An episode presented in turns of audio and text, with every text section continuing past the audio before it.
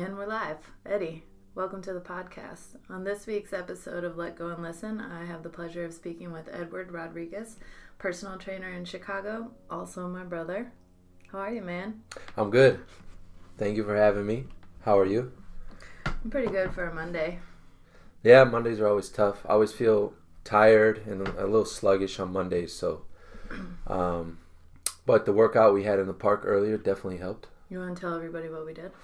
Yeah, sure. So uh, we're in Aurora, Illinois right now, and it's one of the nicest days of the year so far. It's like 50 degrees outside. Uh, sun is shining. There's not a cloud finally. in the sky. Yeah, finally. So uh, breaking out of the hibernation. And uh, instead of going to the gym, which is the usual routine on the Monday, we decided to go to the park and we brought some StrongFit sandbags to the park and uh, we spent like an hour there carrying the sandbags and just playing around just moving so um, do you want to explain a StrongFit sandbag yeah so StrongFit sandbags are in my opinion in many people's opinions the best sandbags in the industry in like the fitness industry um, they come with a one year warranty but they, basically they just don't break easily. They don't pop on you. They don't rip and tear. So you can put them through a lot of abuse. You can throw them. You can do a lot of different things with them. So I'm a big fan. And is that your preferred method of working out? Yes. Uh, sandbags are my favorite piece of equipment besides the sled. Mm-hmm. Sandbag, sled, and body weight is really all you need to to get it done. So, um, Let's just jump right in here. Okay. Okay, so we were talking about last week about uh, the benefits of sandbag training and getting clients that mm-hmm. want to push themselves versus those clients in the gym that are just there to hang out. Right, right. So, how do you combat that? Because you're in a gym where sales are the goal, right? Right. Numbers are the goal, not right. the people. Right. So, how do you what do you do to combat that environment? Or That's how a, do you operate in that environment when people are your focus? Mm, right. That's a good question because that's the main struggle I have right now is as I'm getting deeper into the human movement specialist field. Mm-hmm. Uh, like that that's what I am aspiring to be because right now I'm just a personal trainer just like you know I started at this gym a year and a half ago and coming up on 2 years actually and I was just a personal trainer with exercise science degree and a mm-hmm. certification, mm-hmm. just like the thousands of other people who started in the industry. And then I came across this man, Julien Pineau mm-hmm. of StrongFit. And I was in Starbucks one day and I'd spent about six months listening to his podcasts and YouTube videos. And I was like, this is the guy. Because he wasn't just about like what you're talking about, like sales and numbers and. Mm-hmm he was about how deeply can you affect somebody, uh, another human being, by getting them out of pain and making them move better. So, um, oh, I got a little off track there. Okay, so we were talking about you are human movement. You want to be a human right, movement specialist. Right. So you're interested in helping people. So at the end of the day, you're interested in the people versus the numbers. Yes, and so, two years ago, right when you started at the gym, the sales part of it was something that was unexpected for you, something you've never done before. Right. Okay. So how do I how do I deal with that? Yeah. Okay. So uh, this whole time I've been struggling with that, but I'm I'm starting to realize that. So the numbers are definitely important because I need to pay my bills, and the gym needs a certain number out of me and they need to pay their bills and they need to pay their bills the, the business needs to keep running mm-hmm. so the mm-hmm. business side is definitely important so uh, i just feel like it's too emphasized um, where the human side of it the the people side of it isn't given enough uh, enough credit or enough, enough consideration. Enough, enough consideration. Exactly. I think it's too much about the numbers. So I'm just trying to focus on hitting enough numbers mm-hmm. to keep my manager happy enough so he doesn't want to fire me and to keep the gym at a level like they don't want to get rid of me. But also I don't want to get my numbers too high to where I'm losing the quality of my sessions. So when you are setting your own personal goals, if numbers are not like the priority Mm-hmm. then how do you set your goals in terms of people in terms of how like how do you find your goals when people are the focus? Mm, you know because a lot of people define their goals by their bottom line like right. Okay i want to have x amount of dollars or i want to like the gym i want to hit x amount of sales this month. Right okay. Yeah that's another good question. It's i think it's how does the person feel at the end of the session? Like do they feel like they're a better person? Mm-hmm. At the end of the session than they were when they came in to see me okay that's So good. as far as a daily goal, that's my goal with each person that I train. mm-hmm. Uh, and then more of like a monthly goal is how many of those sessions did I have? okay So that's what I really use to define my success. Like how deeply am I affecting these people? Like how much am I helping them change their lives for the better? So so how do you quantify that or how do you measure that like do you ask them do you survey them do you see like if they're renewing their membership with you right, so a big one is are they continuing to train with me? yeah longer than one month mm. because less than a month it i didn't do my job i didn't connect with that individual because this it takes about on average like six months to really understand the principles i'm trying to teach these people so if they stay with me less than that time then i didn't connect with them deeply enough So when you say six months, how many, like on average, how many Mhm. hours a week are they spending with you? Because you charge at an hourly rate, so that's like three hours a week. so on average it's two Two. yeah Okay. It's two hours a week, which I think is is is okay. Uh, ideally, it's three, Okay. but uh, I think one one is too little. Mhm. I think two is two to three, but on average, is two. on average is two, and On then average, two. you encourage them to. You don't give them an outline for when they're in the gym by themselves, right? Right, You're a little bit different in that regard. right, right. So I don't give my clients any programming to do on their own.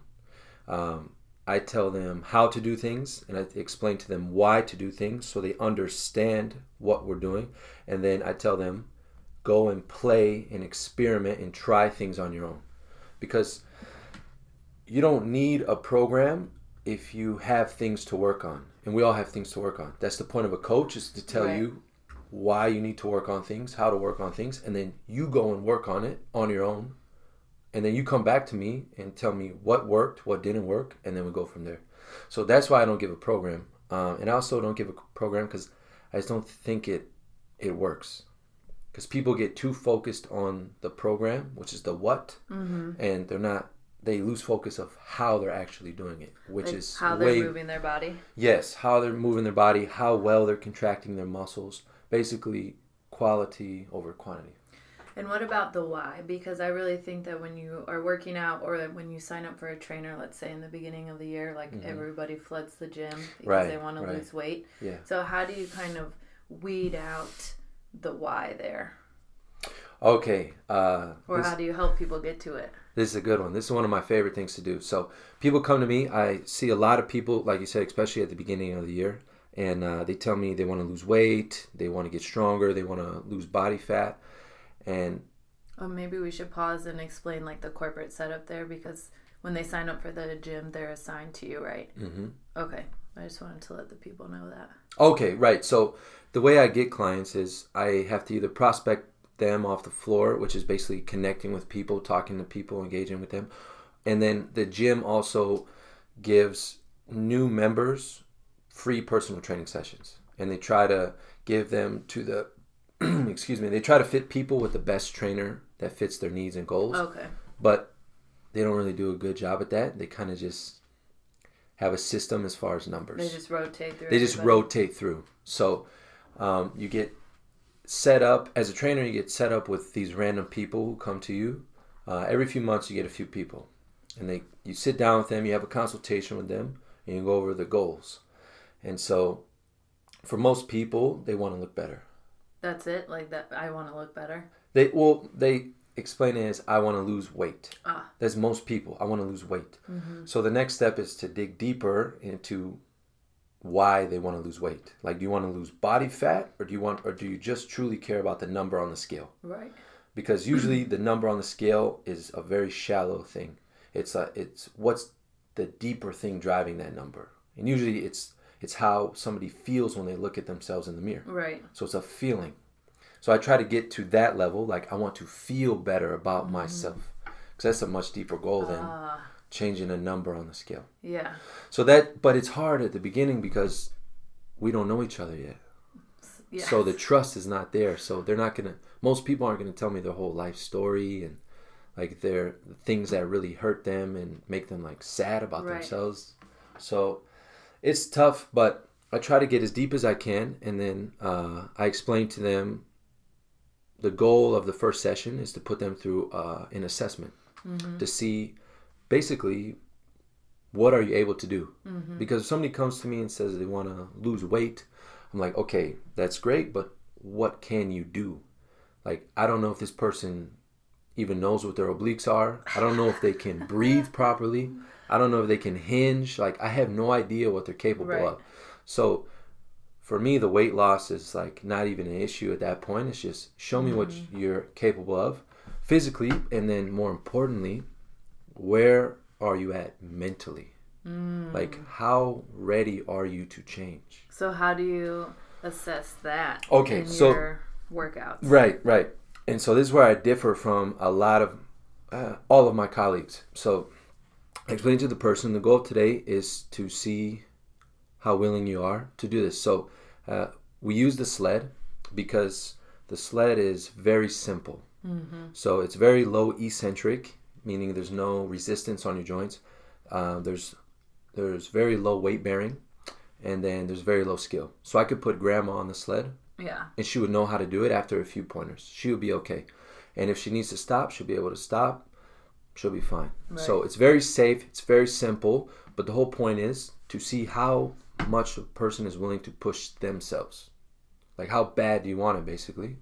So we start with the sled. We um, first we go over some openers and things like that, some StrongFit openers.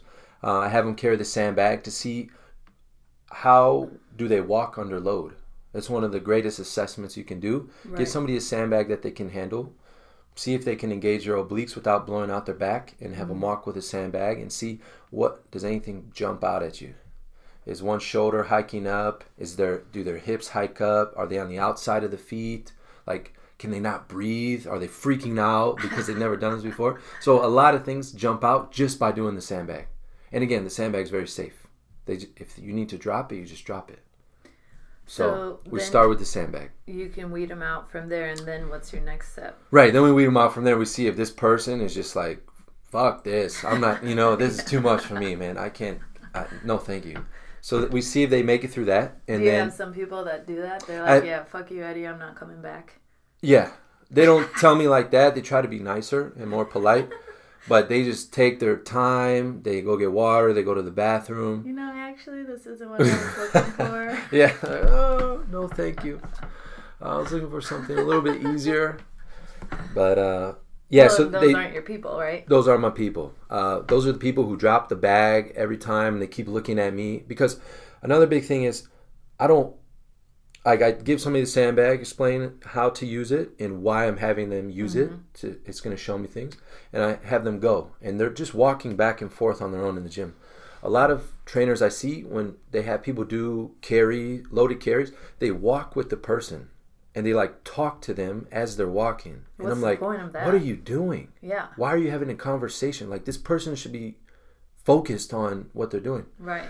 so that always weirded me out i was like that's so needy Yeah, that's really weird. like you can't step back and let the person do the thing you have to walk with them and like it's like just hold their hand then Yeah, you may as well. Yeah. So I want to take a minute to stop here and talk about. So you're talking about the people that you're weeding out, but Yeah. what about? Because I know you have a very specific niche that you kind of developed over the past couple of years. So Mm-hmm. like, what does your ideal client look like then? If it's not the person who's like you, whose ass you have to kick yourself, Right, Right. right. You kind of want someone who's like willing and able to kick their own ass, just Right. doesn't have the tools to do it. right so my ideal client is somebody who's like comes to me and they're like look i don't know what i'm doing but I enjoy coming to the gym. Mm-hmm. I know I need to be at the gym. Like I have no problem getting to the gym.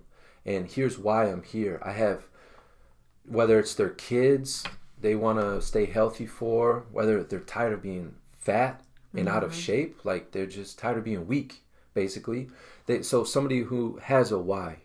Okay. They have no problem getting to the gym, but they just don't know how to do what they need to do to get to where they want to go.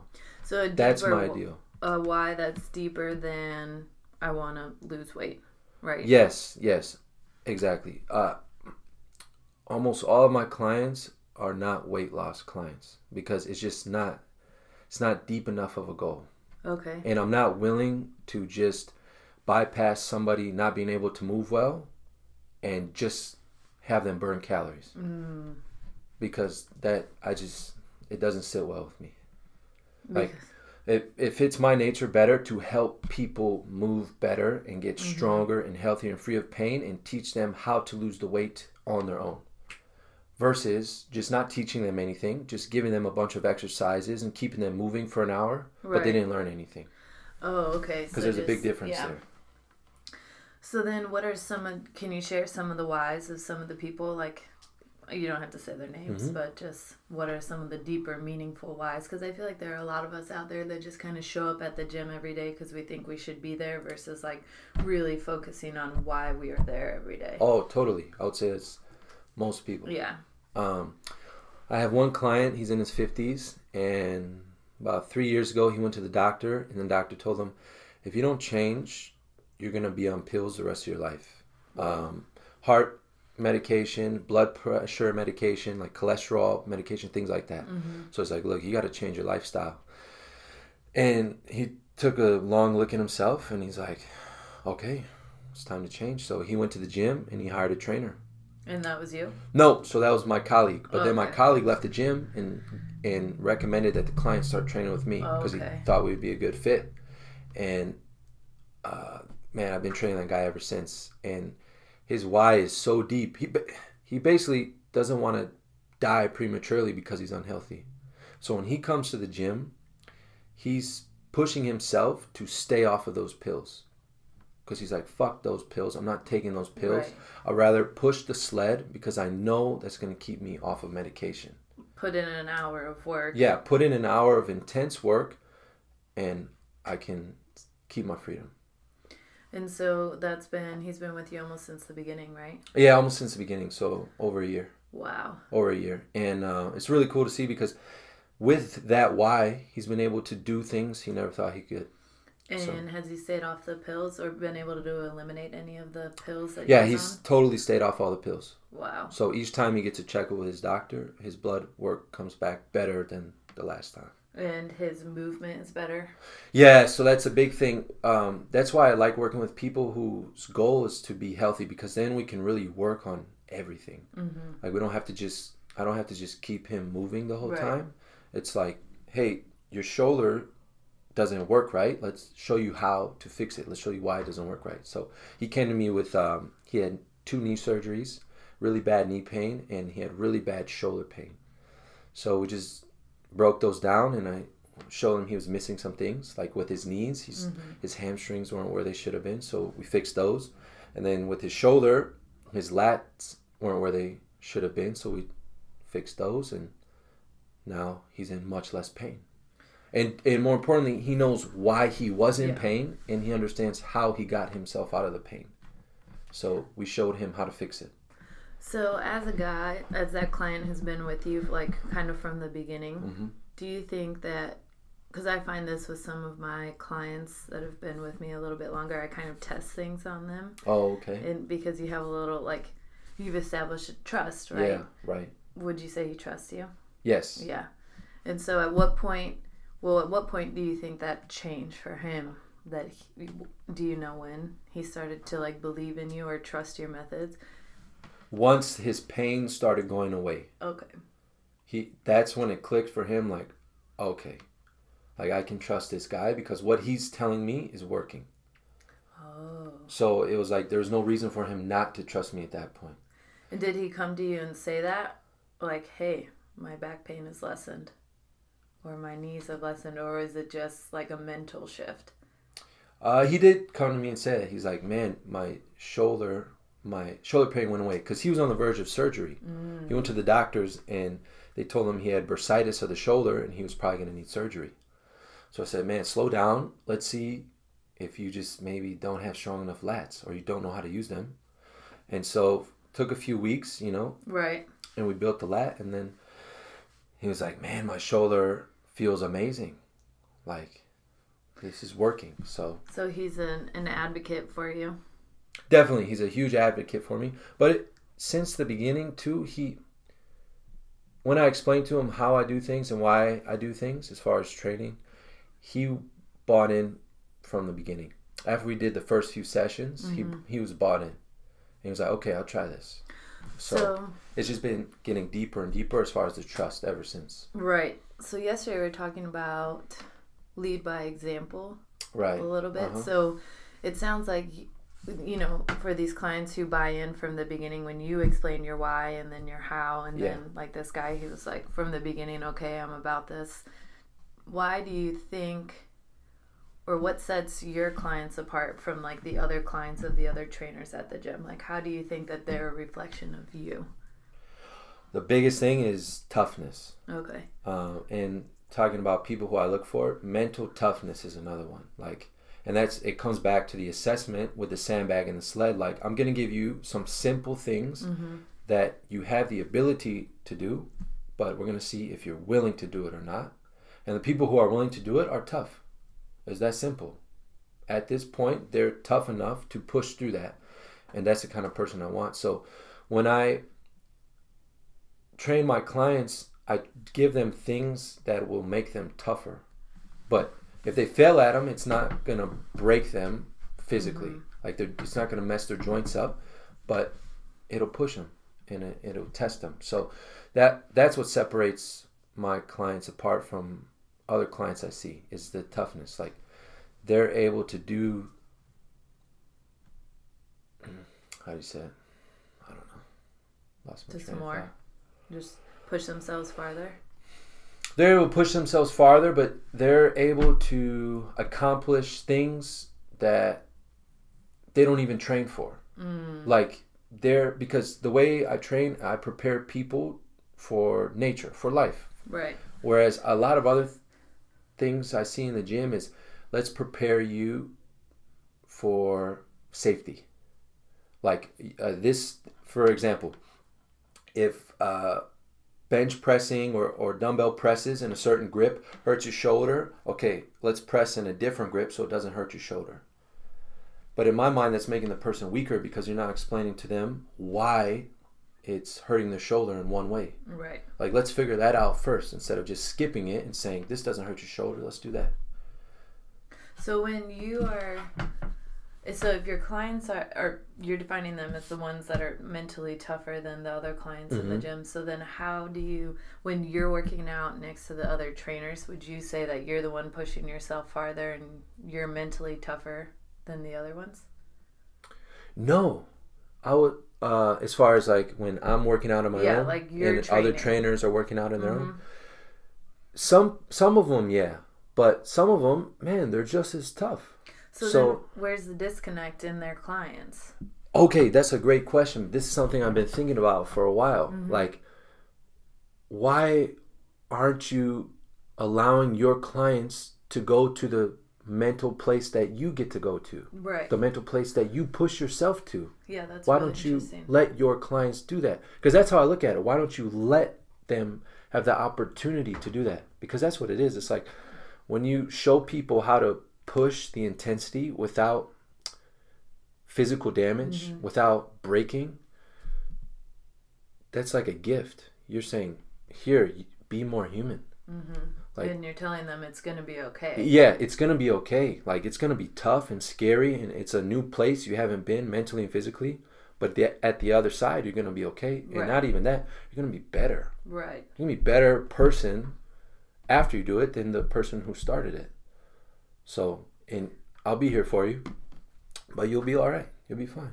So why do you think I just don't understand Yeah. why these trainers don't want to push their clients harder because I feel like when you go to the gym and I have done this before and you sign Mm-hmm. up for a personal trainer, you're paying that guy to kick your ass Yeah, and do things and push you to places that you wouldn't normally push yourself, exactly. right? Yeah, Like if he's going to do or she's going to do the same workout that I could have just done by myself Right. and not like guide me to go deeper. right, right. Then why am I paying this person an hourly rate? Exactly. Uh, I think a big part of it comes to mediocrity. Like, okay. I think, um, I think the better question is why wouldn't people just do the easy route? Like, if I was a client and my trainer was letting me get away with like the easy stuff, human nature, I'm like, okay, cool, I can coast because it's easier to coast. Yeah. So if And you don't have somebody holding you to a higher standard, why would you go to the higher standard? And you probably feel like, okay, I went to the gym today, worked out with my Yeah. trainer, I did everything he expected. Yeah, yeah. All, all you the check the boxes. boxes. Yeah, You still feel good, but it's like a false. It's a false good. it is. And the thing is, I don't know if they know it's a false good, like a false good feeling. Like, Like they don't it- know what it means to go deeper. right? They don't because they've never tried, and the trainer has never asked them to try to go deeper. So I don't know if it's a mental block from the trainer. I, this is what I'm starting to think is the trainers. If the trainer's not willing to go somewhere as far as intensity and um, just quality over quantity, like really going deep into something, and the whole idea of better is better, not more is not better Right. because that's what a lot of stuff I see is more is always better. It's like no, just do one thing amazing, and just do one thing as hard as you can, like a sled sprint. Yeah. So I think a lot of trainers aren't willing to go that deep into the rabbit hole themselves. So of course they're not going to ask their client to do it because they've never done it themselves. So what do you think that is? Because I think that idea of doing one thing amazing can be applied to marketing too. Mm-hmm. Right? There's so many people out there that are like, okay, I started this business and I just want to do everything. I want Right. to flood all of the channels Yeah. and reach all of the people. But Like- the problem is, All the social medias. yeah, you'll never reach everyone. Yeah. So why expend all of the time and energy it takes on a broader scale? Mm-hmm. Why not just narrow your focus and go deeper with that? Maybe there's less validation.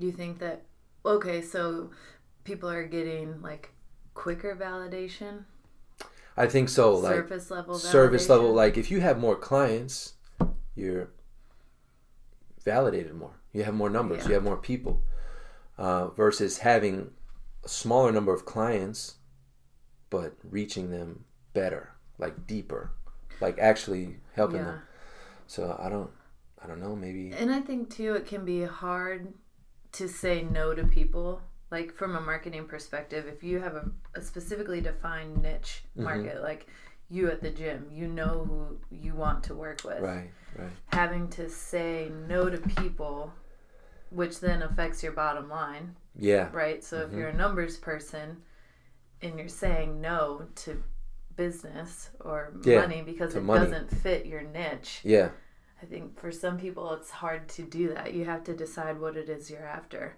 totally totally And like in the beginning, you need to when you're establishing your brand and your trust and who you are, then you kind of have to like experiment and Mm-hmm. test with people. But then I feel like you get your footing and you're like, okay, these are the people I want to work with. yes These are the ones, the ones that are hungry, the ones that are driven, the ones that yeah because for me it's not the the side hustlers. Like marketing everybody needs marketing right? Mm-hmm. so whether you are like in a pyramid scheme and you're just doing this to make extra cash for fun or you're actually the CEO of your own business and you're trying to take it to the next level like you need marketing. Right. Like you need marketing. Right. But I don't want to be marketing for everyone. I want to work with the people that like you. They're mentally tough. They're Yeah. hungry. They have a vision for the r- business. Yeah, If you don't yeah. have a vision for your business, yeah maybe it's not defined. yeah maybe it's not defined it's not perfect Yeah, like maybe it's not actually written down anywhere, and I can help you with that. But Mhm, if you don't have a vision and you're just out there going through the motions, like you got bigger problems. than I Yeah, can you got bigger with. fish to fry, Yeah. dude. Like, what do you want me to do? Take a step back Yeah. for a second. yeah, exactly. So I know that when you started personal training, Mhm. you were focused on the fitness aspect of it. right? Yes. Yeah. Like fitness, and you went to the Julien Pineau seminar Mm-hmm. in England. But at what point did you realize that you were also going to have to focus on the business aspect of it? Because I think a lot of solopreneurs, Yeah. people in business for themselves, are like passion small business owners. Mm-hmm. At some point, you can know, like, just doing the work, the reason why people are paying you is not going to help your business grow. Right. You have to step out of that role. Mm, exactly. So I really uh, started understanding that probably uh, back in August, and So, like, over a year after you'd been at the gym already. yeah, over a year after I'd been at the gym already, because up until that point, the numbers kind of came pretty easy. I think like beginner's luck. Um, I was I'm pretty good with people. Like, you know, I, I Unless I- you're tired. Unless I'm tired, then I'm I'm out. I'm, Yeah. I'm you can't talk to me. I'm out, man. I'm gonna I'll take a nap. So I I have that threshold as far as Yeah. conversation. Um, but when I started at the gym, I I really caught some momentum. Like I skyrocketed to the top. I think I was one of the fastest people to hit the session goal because there's a session goal which is 84 sessions a month. So I was one of the fastest people to hit that. It took me like three months. And then, man, I was coasting. I had all these clients. It was like the snowball effect. So I and then uh, I kept that pretty consistent. And then in August, all those people I had trained, like man, they started moving away to like different states. They stopped training because training is expensive. It's a hundred dollars an hour. Yeah, right. So they just took a break. So I kind of lost everybody at once, and I was like, oh shit. And you're 100% commission, right? Yeah, hundred percent commission. So I'm like, I don't have anything set up. Like I have no structure in my business. Like I just do everything kind of off the fly, you know. Right. Because So you was- weren't running a business. Right. I wasn't You running a business. going in there to train people every Yeah. day. Hundred percent. Hundred percent. So that's when it hit me. I was like, how am I going to pay my bills? Mm-hmm. And how do I get a system in place to replenish the people who I know are going to stop training? Because training is not forever. So that's when I really started to ask questions like, what do I do now? So that's when I came to you for help. Right. So what was the first thing we we talked about your mission statement, your Yeah. why? Yeah, first get that written down. Like, why are you training people? And then um, the next step, I think, was the niche, right? Yeah. Figuring out- developing your target audience. Yeah, like who are you looking for? Mhm. Um, and then we started talking about more marketing stuff, like how are you Mhm. marketing yourself? So what have you done? What have you actually executed? Because we meet on and off now and then, Mm-hmm. but not like we were in the beginning. Right. So I think the newsletter was a big one. The for you. newsletter was a huge one. Uh, so I do the newsletter once a week, and it's just it's like a blog. So I send that out once a week to former clients, current clients, people that I connected with at the gym, and it's just a really good way to keep in touch. So that was a big one, um, and I have a lot of fun with that too. And I get to say what I want to say. Like nobody has a say in it but me. So that's that was a, a really big one for me. What was the reaction when you first started sending out to people? Like, were people responsive because you'd never sent one before? Yeah, so people were very responsive in the beginning. I had a very high percentage of people who read it, and I got a lot of great feedback. Um, and then, like two, three weeks into it, I got some people who started dropping off, and then I got some people who said, "Don't email me anymore." so, but I was like, "This is great because now I'm weeding more people out." This, and then there was people who I thought were like with me, who were kind of on the team, and then I realized, oh no, they're not. They don't want to hear what I have to say. So I was like, that's good too. So it really showed me who's in it and who's not. Like, who is my uh, client base? Like, who is my audience? Your core. My core people, yeah. Who wants to hear what I have to say? So it was really good. Did you get any business as a result? Were you able to bring anyone back that hadn't been training with you in a while? Yeah, I brought a few people back, and I kept. I'm keeping in touch with people just through that who will probably come back to train sometime in the future, or when I eventually start my own thing. Uh, so definitely, it's a great way just to keep in contact with people who I normally wouldn't really reach out to. So And so you had the newsletter, that's one thing. And Mm-hmm. then you had set some goals for yourself, right? For your, like the sales aspect of your business to talk to certain number of people daily. Yeah, so to start prospecting more Mhm. in the gym daily, uh, and that's the toughest one for me. So how's that going? Ah, not very well. not very well. So I don't like it because it doesn't seem natural to me just to talk to people in the gym, just to walk up to them and talk to them, especially because we're in a uniform. I feel weird in Yeah. a uniform. It's like very stiff. So I'm still figuring that one out. So I'm trying to figure out better ways to market myself. So what have you experimented with so far? Like how do you get clients right now? So I think the biggest thing is word of mouth. Ah, yes. and that's where quality comes in like if you really help figure things out with people like and i think that's what a training session is mm-hmm. like you're solving puzzles for people and you're showing them how to solve it on their own the better you do that the more somebody's going to be like man you got to see this guy because of this this this and this and i feel like that's the best way to get clients is word of mouth So are you keeping track of your referrals? no Okay, maybe we, you should be doing Yeah, I don't have a system. I don't.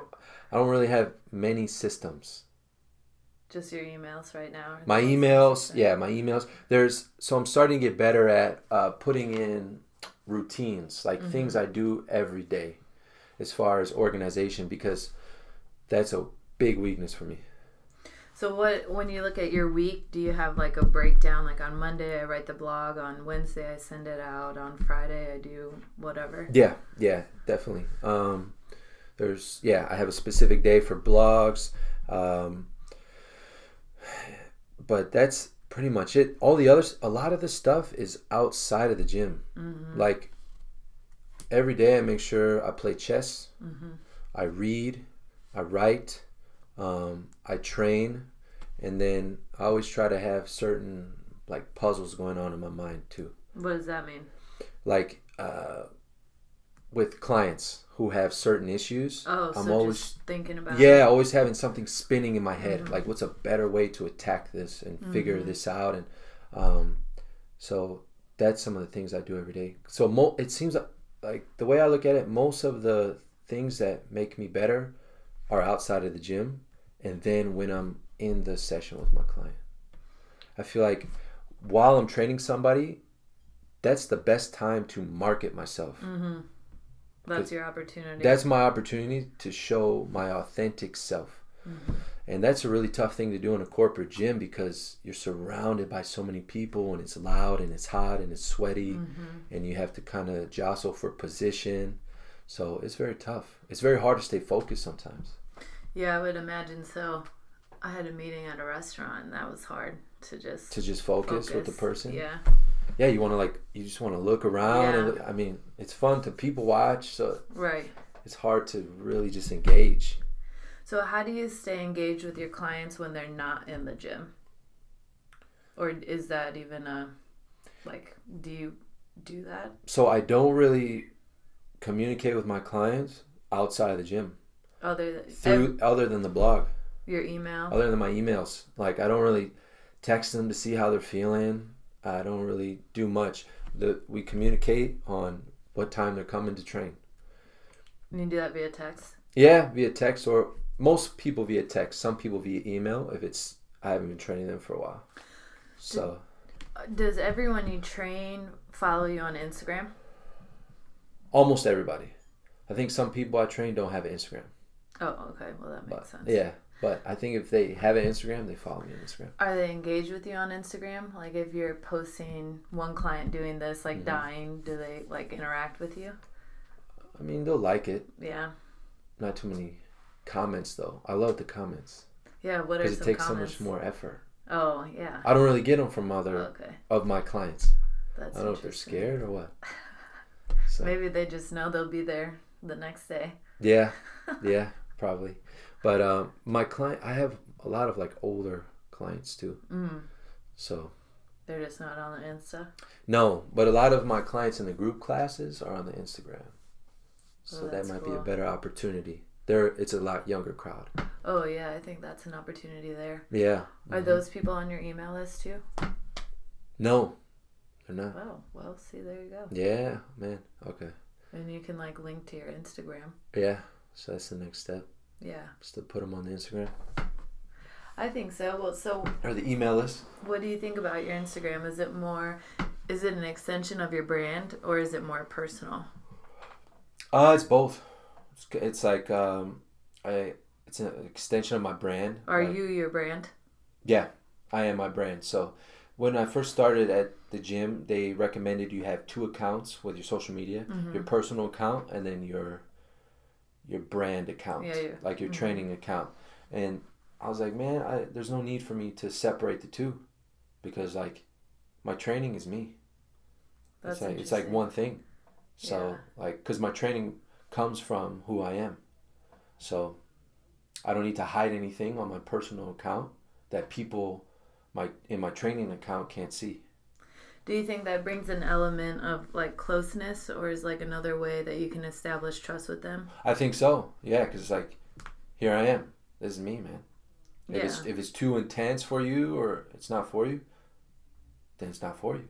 That's it. You don't have to guess. Right. You can see right away, like, oh shit, this is yeah. this is too much, man. like I'm not ready for that yet. Like give you know. So do you feel vulnerable when you say like you are your brand? Because I've made it a point to keep my business account and my personal account pretty separate. I mean, there's Yeah. some overlap there, but Right, like right. I did that so that my brand could grow outside of me. Oh, but then yeah. sometimes I think that I did it because I wanted to hide a little bit because I didn't want to. If it doesn't work, Yeah. if let go doesn't work, then I'm disassociated. Like it's Oh, over man. there. Yeah, yeah. I That can could just be delete that account and move on. right. You just cut off. Yeah. That could be. I mean, I think there's definitely pros to doing that too, because Yeah. then you can just keep it business on that account, and then your personal keep it totally personal. Mhm. Like for me, maybe there are things that I can't put on my account or my social media because it is too personal. Yeah. So I think there are definitely benefits to doing both. Uh, for me, it just seems smoother, and I had to think. Of, I can think about it less by keeping Mm-hmm. it on one account. Which is just so interesting to think about. Because a lot of the small business owners I know that they are their brand, so Mm. they put that out there. Yeah, I don't. I just can't do that yet. I think that's fine. I think I think there's strengths to both, Yeah. definitely. Because then when you have your business profiles and accounts, uh, maybe it's much easier to think about it like a business, Yeah. like much more professional. Or on the flip side, to not always think of your personal life like a business. Mm, yeah, yeah, exactly, exactly. Because you could be grooming your personal life based on your business, like oh, it has to look Yeah. this certain way and this, versus just being more vulnerable and free. Because I feel like there are a lot of, um, well, let's say Pal- Paleo MG. Yeah, You know, like she has made a business out of all of the things she likes to do in her Mm. life. yeah. So she monetized Yeah, which is cool. Yeah. I mean, she's getting paid now for sure. to. She did a partnership for leggings, Uh-huh. so like she has these paid partnerships off of things she's doing in her everyday life already.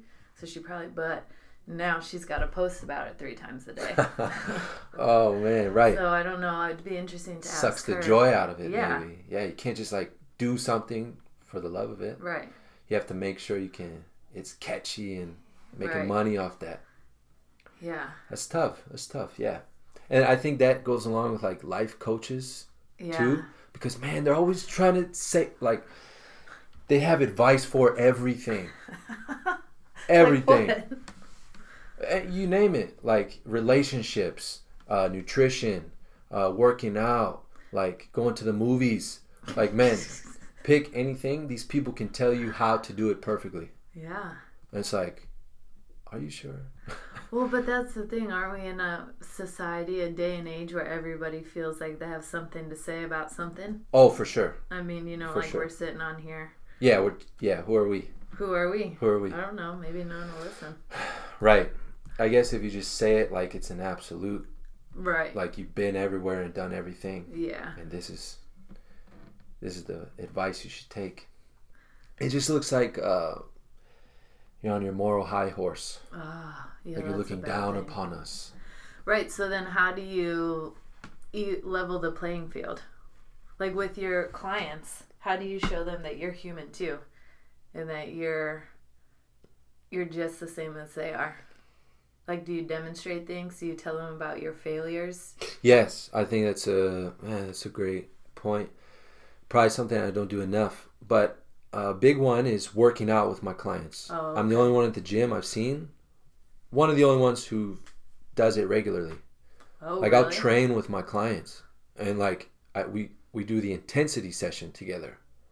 So I show them, hey, this is how deep I can push. If you can push deeper, hell yeah, that's better. Like, but I'll show you where I'm at, and you'll mm. show me where you're at, and then that's it. Then what do you think the results of those sessions have been? Talk about trust. That's trust right there. Oh, like you okay. both die together on a sled sprint. What else do you have left to hide with each other?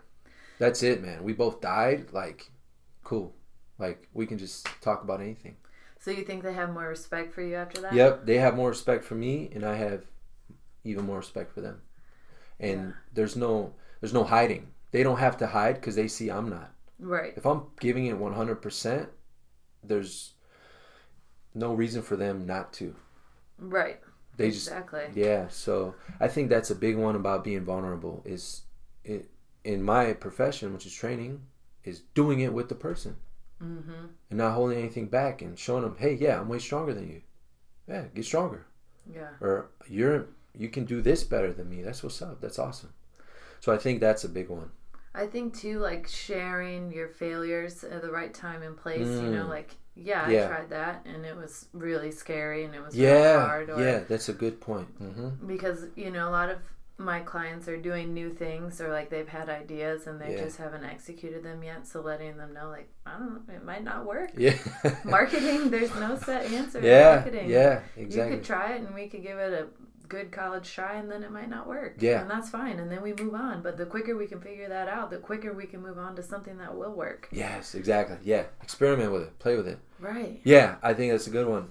Telling them like, hey, like if I'm explaining something to somebody or I want them to do something, like letting them know when I did this, man, I fucked it up. Yeah. Like it was embarrassing. being honest. Yeah, I fell on my face.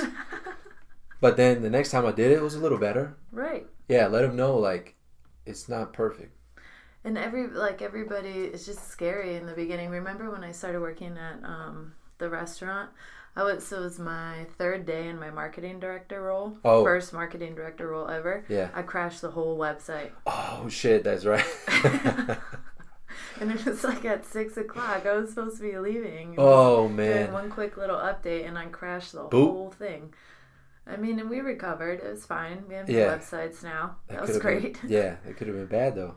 It was bad to call the GM on your third day. uh, hey, I don't know who I need to contact, but I crashed the I crashed the website. website. I took your restaurant down. Yeah. you can't take a restaurant offline in 2018. I mean, reservations, Right, weddings, right, uh, yeah. reser- everything. Everything runs through that. yeah. But yeah, but then it's like, well, that's a good introduction because I mean, kind of. Hey. Yeah. And I feel like in terms of when you're managing people, you want to see that they're taking risks. Yes. I didn't crash it and leave and act like I didn't know what happened. I crashed it and I stayed there until I got it back online. Yeah, because you could have tried to hide that thing under the Yeah. rug and been like, I don't know what happened. right. Oh, I don't know. Yeah. Wasn't me. but if you so that's like a lesson in integrity. Yep. How did, how well did you fix try to Yeah. fix it or deal with it? Yeah. How people fail shows you a lot about them Yes. as a person, right? Yeah, that's the big thing, right? It's it's how people fail shows you way more than how people win. Exactly. Yeah. And the only way to fail is to take risks. Yes, that yeah, that's a big thing. Willing to take enough risks cuz the as far as learning being willing to fail is the only way you learn. Right. You have to try random things, fail, and then take the principle from that and then Mm-hmm. forget about how you failed. And that's the hard part sometimes. So hard. that's that little thing that comes creeping back in your head. You're Yeah. like, hey, you fucked this You up fucked last this time. up last time. so how do you overcome that? Like in your training or Right, right. maybe just in life? It's in life, man. That's a deep one because, like you said, that it always it always comes back. Um, I don't know. I'm Still trying to figure that one out. You just, I think the best thing is to just put one step forward regardless. Like you can't let that little voice win. It's like, okay, maybe So through action. through action. Through action. Yeah, through action. You know what? That's uh, a big thing I like to do with like the sled sprints because Julien Pineau's whole thing is burn the questions, Mm-hmm. right? And he got that from Heidegger, uh, German philosopher. Okay. And so he took he read that and he took that towards his training as because people will ask him like what do you say to yourself before you push the sled and you know how it's going to feel? You know that you're going to cramp up for half an hour Right. afterwards? Like how do you talk yourself into doing that? And he's like burn the questions man. He's like so when you are doing it you want to get to a place where you stop asking yourself why you're doing it. Mm-hmm. Like why are you putting yourself through this? You want to get to that point where you're doing it just to do it you're Right. doing it because it's as simple as you're going to be better at the end of it. And so i look at that as kind of like when you burn the questions you're, you're burning everything you were. Like you're going to take this thing from here to there and you're going to die and then everything you were before you're going to try to burn that off. And then you're left with something new at the end. Like the phoenix. Right. right? use yeah use that fire to burn all the shitty things off of you So how do you like when you're dying, right? So let's Mhm. say on sprint eight, you're dead. Your legs Yeah. are jello. Like Yeah. how?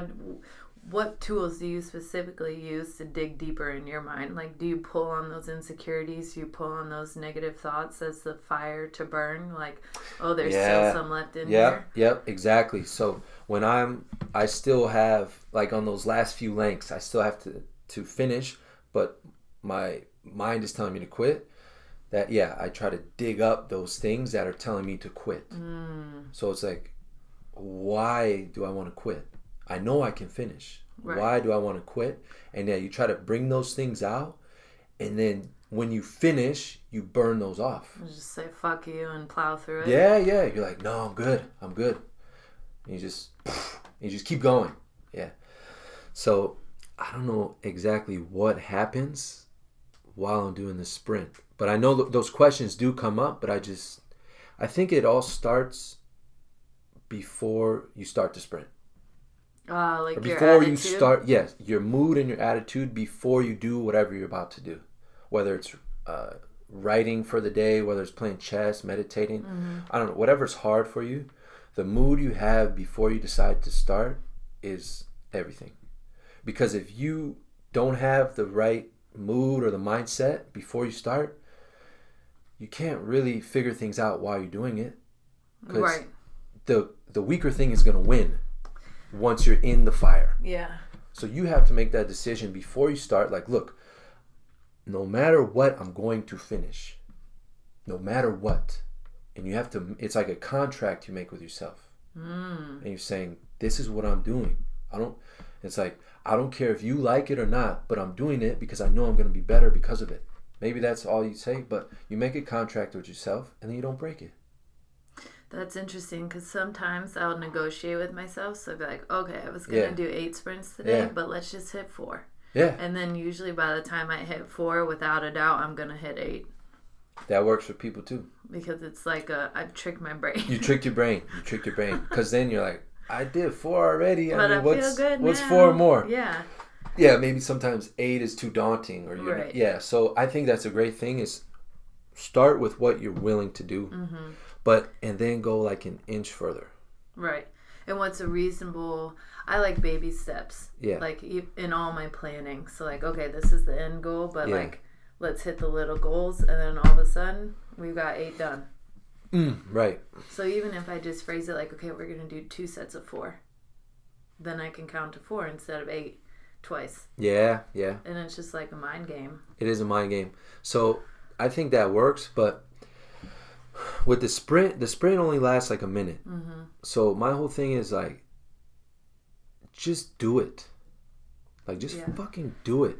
Like we'll put light okay you want to do it with no weight on the sled? Okay we'll do that. So I, i've started to get better at that where i'll put like a 25 pound plate or 45 pound plate and then people get to like that fourth fifth one they start stopping and then they just like give up and then they finish the rest of them but the whole point is to not stop, Right. right? Because anybody can stop and go, and Yeah. stop and go. So now start to say, okay, maybe we do need to build people up first. So we'll start with no weight on the sled, and you'll finish six. Then with no weight, let's see if you can get eight. Mm. Now you can get eight with no weight, and we'll start adding some weight. So you do that over like a succession of Yeah, every Training yeah, sessions? yeah, every week, every week, because I want people to do it once a week. and do you think they're more responsive now? Yeah, I think so. They're more willing to try it. So, but the I still the first time I do it with people, I put some weight on there because I want to see what they have. Right. Well, you don't know if you don't test them. You don't know if you don't test it. Yeah, show me what you have. So, I there's no reason people can't push on the first session. Right. as long as you explain to them why. Yeah. like they're gonna be fine. Because uh, a big thing is like would you take like one of my uh, colleagues said to me one day he was like would you take a brand new sports car out on the racetrack and just hit pedal to the metal and just floor it? And i was thinking about it. I was like man i'm not sure. And he's like yeah. He's like i wouldn't. Like i would take it easy you know break that car in and uh, then down the road see what it's capable of. Man, I don't know why, but it took me like three days to really think about this question, and then I was like, "Fuck that!" If yeah, I would put the gas pedal out, to yeah. the floor as soon as I got it. Right. Why wouldn't you test it? Why wouldn't you test it? Of? Yeah, it's it's a world class sports car. Yeah. Like, and I'm gonna drive it like a Camry. I was like, no. For what purpose? For what purpose? I was like, is the car gonna blow up? That's not a good car. Katie's Stanley and I. Yeah. Oh, well, sorry, I said her name. Oh well. Oh, Katie from Virginia Yeah. and I. Mhm. Um, we have this saying where you lead with your best foot, but it's like it's ironic because really that means we like did something real fucked up, like we got really drunk and on a first date or something like oh that. yeah. But that what better way? Lead with your best foot. Maybe best is the wrong word, but maybe the most honest. I want the most honest experience. Yes. Yeah. The most genuine. Right away. Yeah. Why wait? Yeah. Why wait? I feel like Why that wait? can be applied to so many things. Right. Right. And you don't have to be like obnoxious, No. but yeah, whatever's Just genuine. be genuine. Yeah, be genuine. Up front. And usually that's full of mistakes Right. because that's who we are. We're full of mistakes. Yeah. mistakes. So the same with the car. So go out, see what it has. See what it has. front. And see what falls off. Yeah, and falls off. Oh man, all these nuts and bolts. You got a problem with your car. Right. But if you just take it easy, You'll never know. you don't see anything. Oh, the car runs perfect. Everyone likes the coast. Everybody likes the coast. So that man took me three days, and I was like, that makes me feel better about pushing people on the sled the first day Yeah. because it's gonna actually show me something. Yeah, and it's like a test too on the first day because they're you're not only testing them, they're testing you. Like Yep. what are what's this guy's boundaries? How Yeah. far is he gonna push me? Like Yep. he sat there and he told me all of this. Mhm. Let's see what he really does. Yeah, yeah. And when they drop that sandbag, and I just look at him like, okay, pick it up. Yeah. Exactly. They're like, oh fuck. Right. Yeah, exactly. You show them, look, man, the way I see you, you're all the way up Mm-hmm. here. You see you as down here. So I want to help you bridge that gap Right. versus being somebody who's like, okay, I'll meet you where you're at and we'll stay here because it's good, it's comfortable, it's safe. I think that's appalling. Yeah, it is. It does a disservice to the person you're supposed to be helping. Exactly. You're helping them stay the same. Right. but masking it in a way that says you're helping them because they're showing up. Well, no shit, they're showing up Yeah. because it's easy and maybe they can talk to you about their life and kind of vent Mm-hmm. like they're at a hair salon. But it's like, dude, we're not styling hair here. Like we're working. so I had the whole thing about earn your conversations. Oh yeah. Yeah. So like we can talk in between sets and things like that, and we'll get to know each other, of course. Not just not going to talk to you, but I don't really care about your personal life when I first meet you. Yeah. Like, let's get to work. Like you're here to work. You're here to get better. Okay, over time we'll get to know each other and stuff. But there's so much to try to understand that if we spend most of it talking about things outside the gym, mm-hmm. we're never going to get there. Right. So it's finding that balance, but it's like, man, show me you're willing to put in the effort first, and then we'll talk a little bit about what you want to talk about, so you can rest. But if you don't put in the effort first, I have no interest in talking to you. I think that's interesting because I send my clients like a questionnaire. Yeah. So it helps weed them out. Uh huh. You know, so they have to explain to me what marketing is, what they think their target audience is. Mm, And so by the way they fill that out yeah. and they respond to that, whether they send it to me ahead of time, whether they wait till we're on the call, I'm like, oh, I already filled it out. So then it gives me a pretty good gauge of the type of worker they are. Yeah. And then the un- level of understanding they have about their own business. Mm-hmm. So it allows me to gauge like what level we're starting at, hmm but then also how serious they are about their business. And and what their goals are. So like maybe their goals are not big enough. Yeah. Maybe they and some of them are. Some of them have really solid visions. But Okay. some of them I don't think so. I think they're too focused on the small picture. Yeah. Right. And so then we have to readjust because you don't need to hire a marketing strategist if you want to stay the same. hmm Yeah. And by stay the same, I mean growing a little bit here or there. Like if you want to take your business to the next level, Right. if you want to grow beyond what you've done for the past eight years, then let's talk. Right. Right. And that's a uh, big thing. Like Stephen Covey talks about Mm-hmm. um, dependence, independence, and then interdependence. Mm. And then, um, so it's like, are your goals big enough where you need help from Right. somebody else to help you get there? But are you w- willing enough to do the work on your own, independently, when you have to? Because it's not overwhelming. Right. And I think that's the problem with a lot of people. They set these big goals that and allow them to overwhelm them, so Yeah. then they get paralyzed. And then they're dependent, right. where it's like, I can only do this with the help of my coach. Mm-hmm. But if I don't have my coach, I can't do it. Right. Right. Versus building them up to be independent, but then you're there when they need To you. check in. Yeah, to check Yeah. in, to keep taking them, to help them take up a notch. Yeah, and I think if you have a good plan, like with their fitness, Yeah. then they ascend those levels themselves, but you've just put the blocks in place. Yes, exactly. You Right. help them put the blocks in place. Yeah. And then they walk up that thing. Yeah. They have to do the work Yeah. though. If they're willing. That's where it comes down to. Yeah. Are you willing to? Because Right. I can show you how, but are you willing to? Mm-hmm. All right, bro. We hit the one hour mark. Oh, wow. Isn't that crazy? Yeah, it's crazy. Okay, well, I think we can wrap it up here. What do you think? Yeah, I think so. That was a good, uh, if they're willing to do the work. It's pretty much the point of it all. Pretty much the Are point you of willing to do the work? Yeah, because I can't do the work for you. And yeah, I can't either. And I will not. I, I won't either. So. I'll help you. Sometimes. exactly. Okay. Well, thanks for being on here, man. Hey, thanks for having me. I appreciate it.